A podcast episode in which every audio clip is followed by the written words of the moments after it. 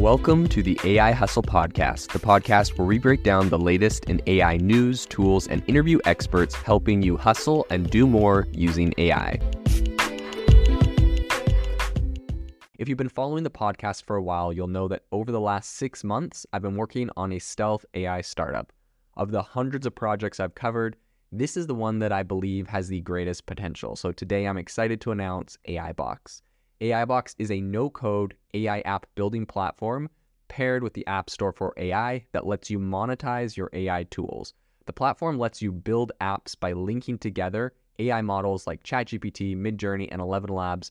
Eventually, we'll integrate with software like Gmail, Trello, and Salesforce so you can use AI to automate every function in your organization.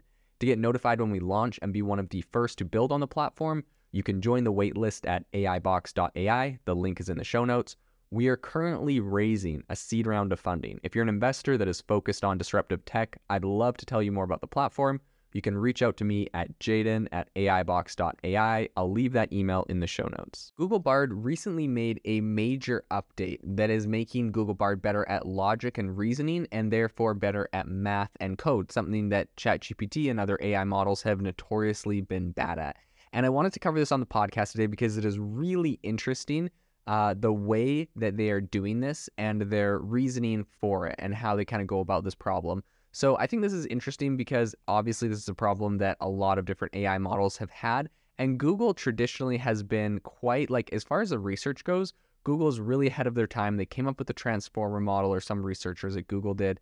Um, and the way that they think at things and and look at these problems, you know, they really look at psychology in a lot of different, um, you know, non-computational areas to get the models for what they're doing. And once again, they're doing that with this kind of advanced reasoning thing. So um, I wanted to cover that on the podcast today because I think it's really impressive the way they are going about this. So the two big improvements that they are launching is number one, Bard is going to be get better at math tasks, um, coding questions, and string manipulation. And it also has a new export action to Google Sheets. So when Bard generates a table in its response, um, like if you ask it to create a table for a volunteer sign up for your animal shelter whatever you're planning on using it for, um, you can actually export that right to Google Sheets. I actually think this is a very useful feature because on um, ChatGPT, I've asked it for things before. It's come up with like a sheet there, um, and you kind of have to try to copy and paste it, and the cells somewhere else, and the formatting doesn't always uh, work very good. So I think this is actually really good use. I think Google is going to have a lot of advantages in a way that they can um, export what Google Bard is generating into um, Google Docs and all of the other um, all of the other Google suite of things. And that being said, I think OpenAI is going to have that advantage as soon as they start integrating more heavily uh, with uh, Microsoft Word and the Microsoft Suite because of their partnership there. So the the big thing that they're doing right now is better responses for advanced reasoning and math problems. So, a new technique called implicit code execution. That's what Google's calling it. And this helps Bard to detect computational prompts and run code in the background. So, as a result, it can respond a lot more accurately to math tasks, coding questions, string manipulation prompts. Um, and it's getting a lot better. Here's a couple examples of some uh, prompts that Bard is now going to be a lot better at doing um, after this big update. Number one is if you ask it something, you know, like what is a prime factor of 1,568? If you ask it to calculate the growth rate of your savings, or if you ask it to reverse the word lollipop.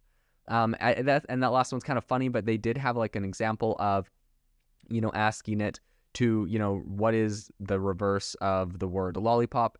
And it, you know, it did it, which typically ChatGPT and other models have a hard time doing something like that.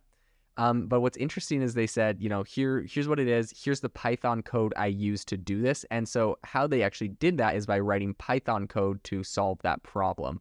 Um, and so it's actually writing code in the back end to do a lot of problems for it versus, you know, like this isn't just something it was trained to do in the back end. It knows it needs help with this problem, so it can go and actually write uh, code that helps it solve that problem, which I thought was super interesting.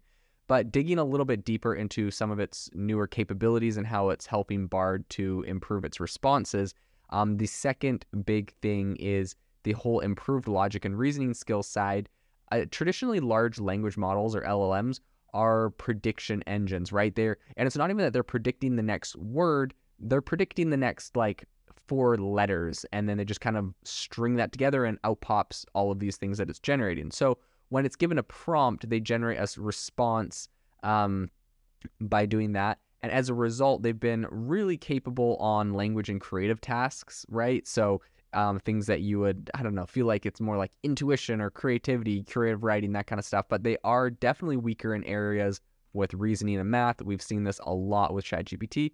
Um, and so, in order to help solve this really complex problem um, with you know advanced reasoning and logic, relying solely on LLM outputs isn't isn't really going to be enough. Google says they they don't believe that this is actually feasible. And so their new method or their new approach, which I think is absolutely genius, um, allows Bard to generate and execute code to boost its reasoning and math abilities, like what it did with reversing the word lollipop.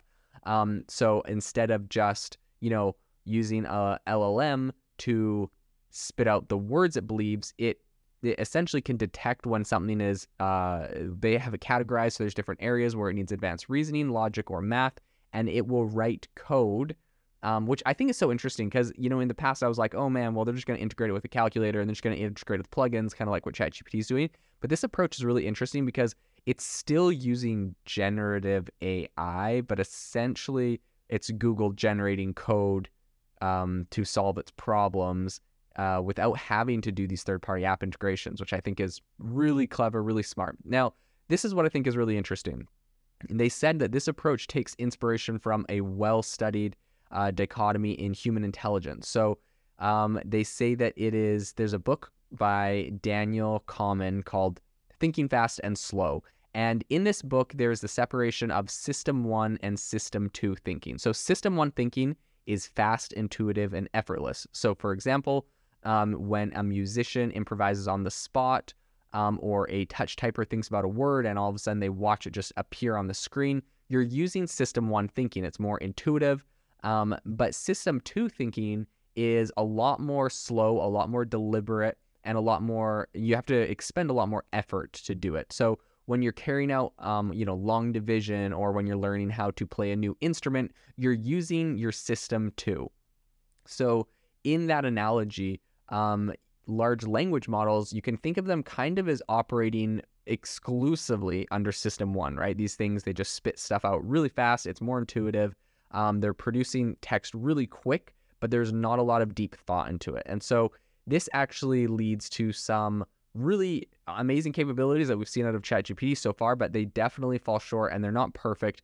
Um, and it can be surprising in a lot of ways you know, when you ask it to solve a math problem that seems fairly simple and it just kind of bombs. But at the same time, if you tried imagining yourself solving a math problem using your system one uh, alone, you wouldn't be able to do it, right? Like you can't, you wouldn't be able to actually stop and do the arithmetic. You just have to spit out the first thing that comes into your mind. And that obviously wouldn't be very successful for most people. So I think a really kind of like traditional computation really closely aligns with this sort of system two thinking. Um, there's formulas, it's not very flexible, um, and you have to follow a very specific sequence of steps that can produce really impressive results. Um, but you have to be very deliberate with it. And so you can, you know, you can solve long division and all sorts of things, but this isn't the intuitive system one that we're used to and that we see out of ChatGPT. So with this latest update to um, Google Bard, They've combined essentially the capabilities of System 1 and System 2, the large language models, um, and traditional code. And they're doing this to really improve the accuracy of Bard's responses. Um, and and they're doing it by allowing it to um, do this kind of implicit code execution. So Bard essentially identifies prompts that might be from the logical code, from the, like the logical side. Um, it writes this code under the hood and executes it, and the results um, have been really positive so far. They did a bunch of you know internal um, testing, and based off of their own testing, the improvement in accuracy was quite impressive. They said um, that in response to kind of adding this computational based word and math problem, um, you know, uh, system two thinking to it, um, it improved uh, on their data set. It improved the responses, the the correct responses by around 30%. So this is a pretty significant change. Of course, this isn't perfect. Of course, Google Bard doesn't get everything right. It doesn't I think for one, they you know they noted that it doesn't generate the code correctly every time, um, so it still has issues with coding. It's not perfect at that.